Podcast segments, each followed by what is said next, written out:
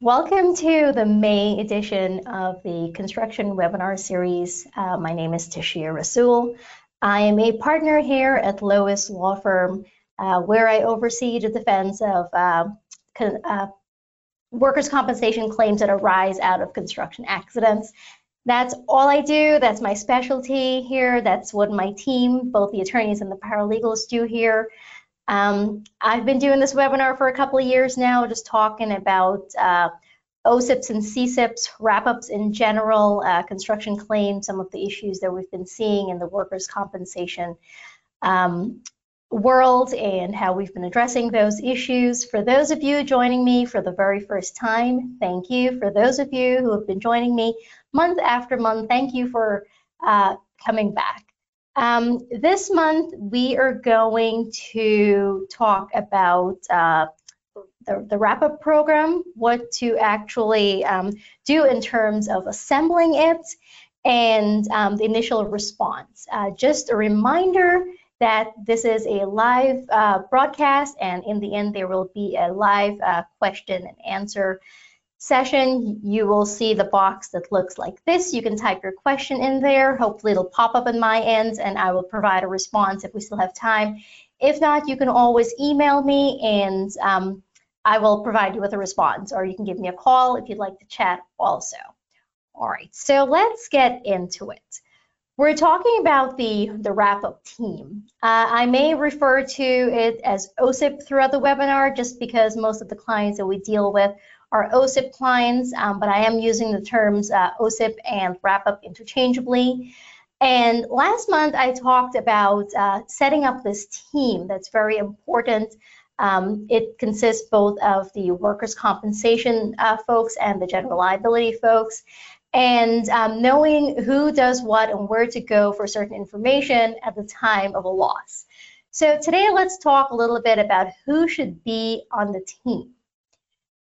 So we start with the owner or the general contractor. If it's an OCIP, it would be the owner. If it's a general contractor, um, I'm sorry, if it's a CCIP, it would be the general contractor who is pretty much at the top, right? They, they're in charge of the project.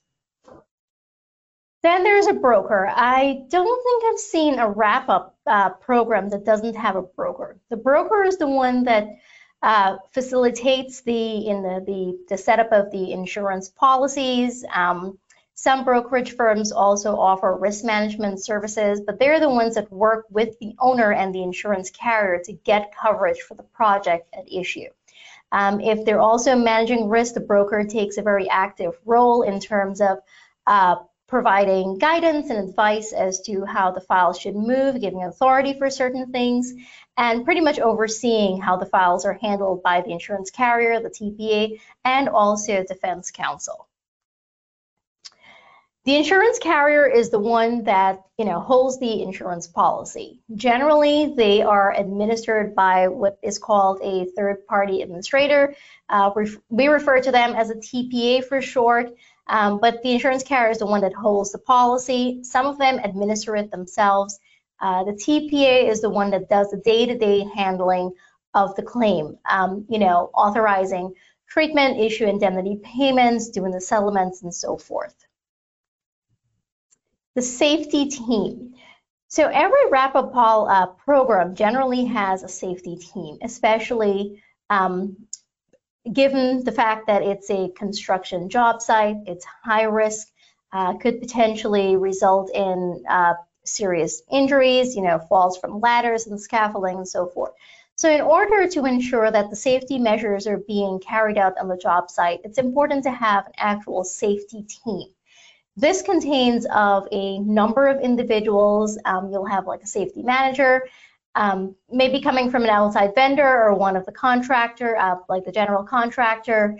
Um, sometimes it also includes, uh, you know, members of the subcontractors, everyone who is part of the safety team is going to have a specific role on the job site. They're going to ensure that all of the standards, whether they're you know project specific or the OSHA standards, are being met, and all of the workers are being aware of any hazards.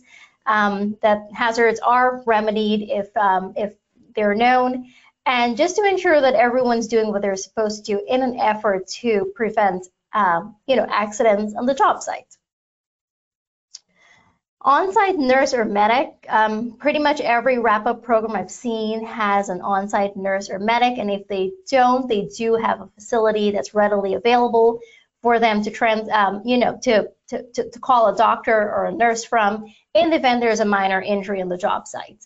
Um, you're, it, a lot of times it's just a nurse. Um, sometimes, depending on the, the project, it could be an actual doctor who's on the job site, but it's generally a nurse or, or a medic.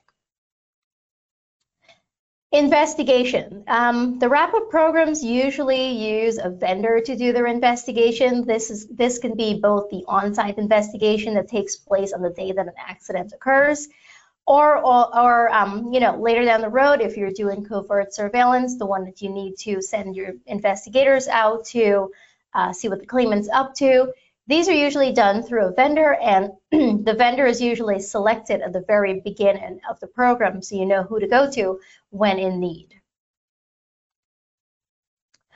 Other vendors, um, well, I just mentioned the surveillance one. The IME vendors, we should have these lined up in the very beginning also. Um, generally, it's one or two. We know the doctors that they're going to be using. The doctors are usually vetted. Um, Medicare secondary payer compliance issues are going to come up in a lot of these claims, so you should have an MSA vendor uh, on hand in the event that we need to do an MSA when it comes time for a settlement. Workers' Compensation Defense Counsel, the wrap-up program should be choosing their defense counsel from the very beginning. Uh, based on my experience, it's usually a panel of defense counsel, maybe two, three, four, depending on the size of the program. It's usually selected and also the General Liability Defense Counsel usually selected. So as soon as an accident occurs or is alleged to have occurred, uh, they know who to call from the very beginning. And oftentimes, General Liability Defense Counsel is the one that actually goes out to the job site. So it's good to know who you're going to call when an accident occurs. So getting the team together. Now, I, I know it, it might seem a little counterproductive to do this if we haven't yet had an accident or an issue on the job site. However, based on what I've seen, it's important to really get everyone in the room together in the very beginning, even before the project starts. I know now times are different, so everyone's doing uh, meetings virtually. So it's okay to schedule one of those meetings also, just so that everyone can meet each other um, you know, there should be a, a, like a booklet or a list with all of the, um, the parties, the team members, uh, contact information, what their role is going to be. There should be information about the phases of the project, um, the physical aspect of the job site. I'm talking about specific dimensions. Uh, does it also include maybe a little part that's, you know, not not on this particular block that it's on, something that could be considered offsite, but it really isn't. Uh, the contractors, who are your general contractors? Who are the subcontractors? Uh, what kind of trades are going to be in the project? Uh, which unions are you going to be uh, using workers from? It's important to know that also. Lingo and unique aspects of the project. So I've, I've seen um, every, every project has, you know, some, some keywords that they, they use uh, that's only familiar to the specific project. It's good to know what those are. So when you're having a conversation with one of the team members about something that happened on the project and they use this lingo that's, you know, not, not something that's usually used, at least you'll become familiar and you'll understand what they're talking about. Defense counsel is going to know what they're talking about. It's also good for defense counsel to know because when speaking with, with witnesses or taking the claimant's testimony, um, anything that's unique to the project, uh, all team members should be aware of it. Anticipated hazards and obstacles. Um, I mean, there are times when the project would know that you know something could potentially be an issue. For example, if you're maybe like a flood zone, uh, when it rains, you know there might be flooding on the job site. That's something we're going to have to address, um, take precautions, or address at the at the time when it happens. Um, anything that is known at the time of the, you know, putting together of the program, I think it should be shared with all the parties, especially your safety people and your defense counsel and your claims handler so they know how to address those issues or factor in those issues when thinking about a compensability of a claim. Oh, and your your safety team and medic, they should also be part of the meeting. Um, they're they're full of knowledge. They should um, be able to tell everyone what the plan is, the safety plan, how often there are going to be meetings, uh, what the procedure is for reporting an incident, how it's going to be done, how it's going to be papered up, um, who uh, an injured worker needs to go to in the event of an issue. So all of these parties really should be in the same room at the same time uh, before the project even starts. Um, to, just to become familiar with each other and ask questions and um, you know start off on the right foot. Um, when you are setting up the meeting uh, for everyone to be together, what should we be doing? So we should be publishing team contacts and um, the OCIP or CCIP manual. I've noticed that not a lot of people are familiar with the, the OCIP manual or the wrap-up manual, but this is the document that delineates everything about the project, right? The purpose of the project, what's going to be built, uh, the uh, parties that are going to be on the project, the contractor, subcontractor, the process for enrollment, um, all of the safety, the safety uh, issues, the vendors, and so forth. All of these things are included in the policy manual we should be requesting those as defense attorneys. We should be requesting those for every project that we're working on because it has all of this information and can provide a lot of guidance in the defense of the claim. Uh, we should also be setting up a timeline for action to be taken. Now, this is extremely important, probably one of the most important um, purposes of having everyone together and having this meeting, doing this introduction. Everyone should know what the timeline is for the action. So the first 24 hours, if you're going to do an investigation, which is something I highly recommend, who are the parties that are going to be a part of that investigation?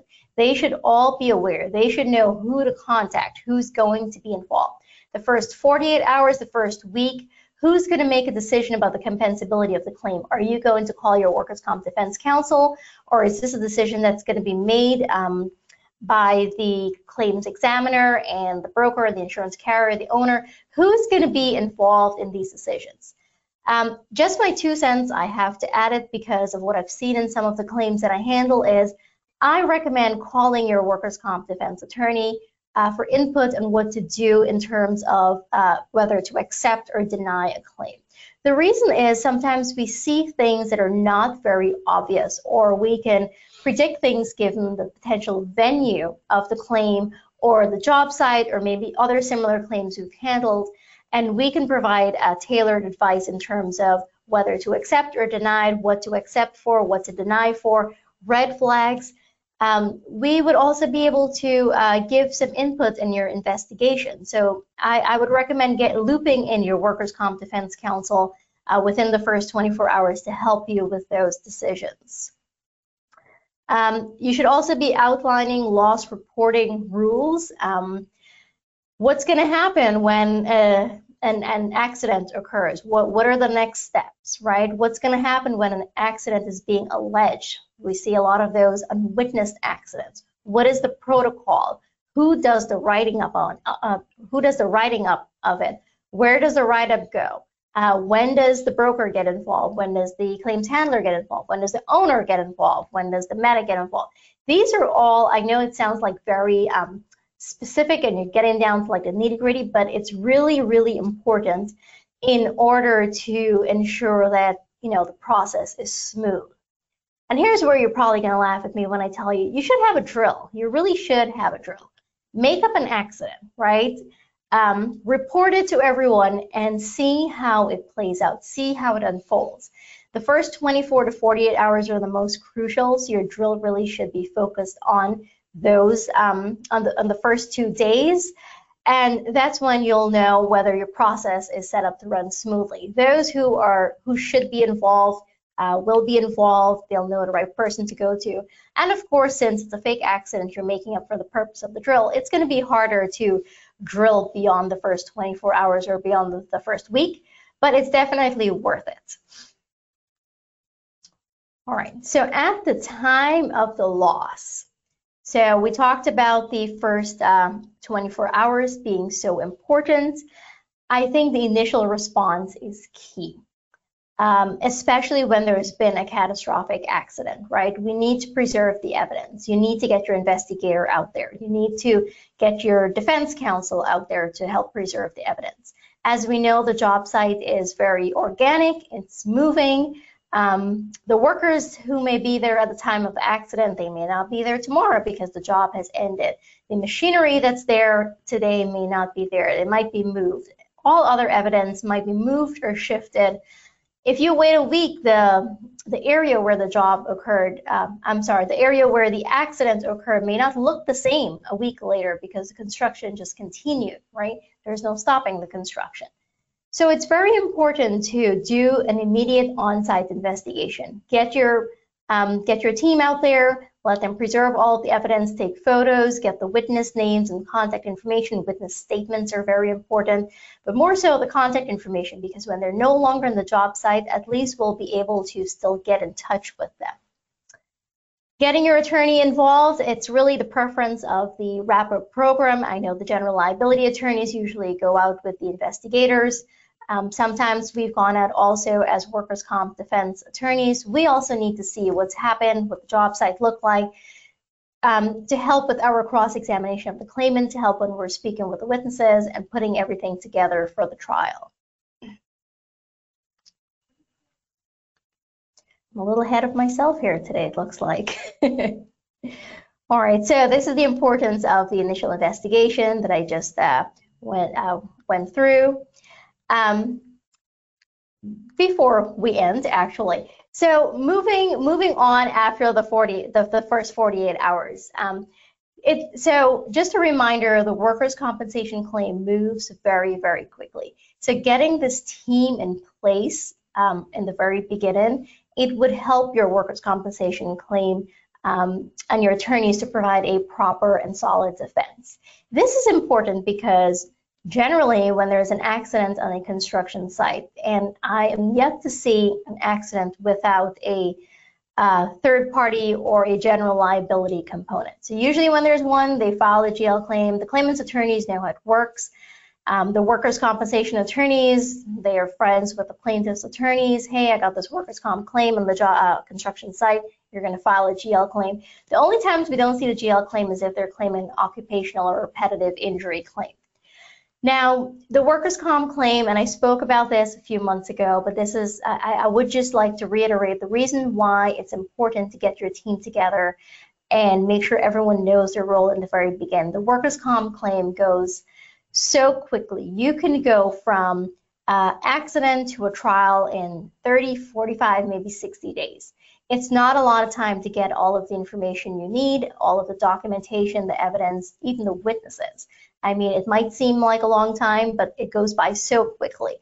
So getting your defense counsel involved from the very beginning, getting all of the evidence to them, uh, getting them to be part of the decision-making process would really help to tee up a defense, especially if you're denying a claim.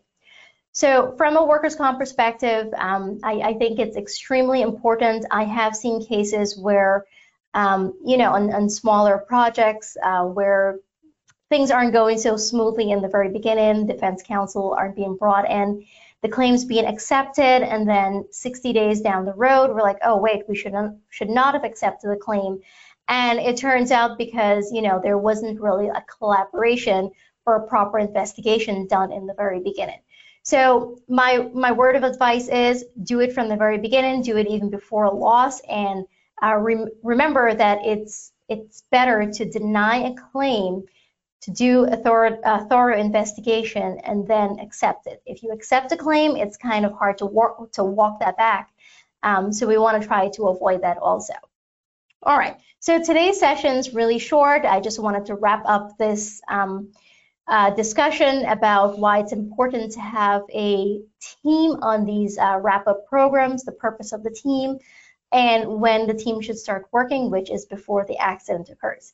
Next month, we're going to talk about um, legal issues and coordinating defense. So I guess that's where it gets a little juicy or maybe boring, depending on how you look at it. But we're going to talk about some of the issues we face We work a lot with General Liability Defense Counsel, uh, trying to move the cases together um, because we're trying to save our clients uh, money, reduce exposure, and also to close out the claims quickly. However, there are some hurdles that we oftentimes face, but we have found out ways to um, overcome those hurdles legally, ethically, um, and doing just the right thing. And those are the things that we're going to be talking about next month.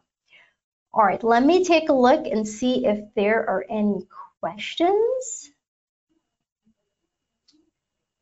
All right, so I don't see any questions. If you think of anything later, go ahead, you can send me an email or give me a call. I'd be more than happy to chat with you. Also, a reminder, um, my construction defense handbook, we have an updated 2022 version. If you would like a copy, I do have them in PDF so you can search them. I'd be more than happy to send you a copy if you haven't received it uh, already. All right, everyone, thanks again. Happy May. I'll see you here next month. Take care.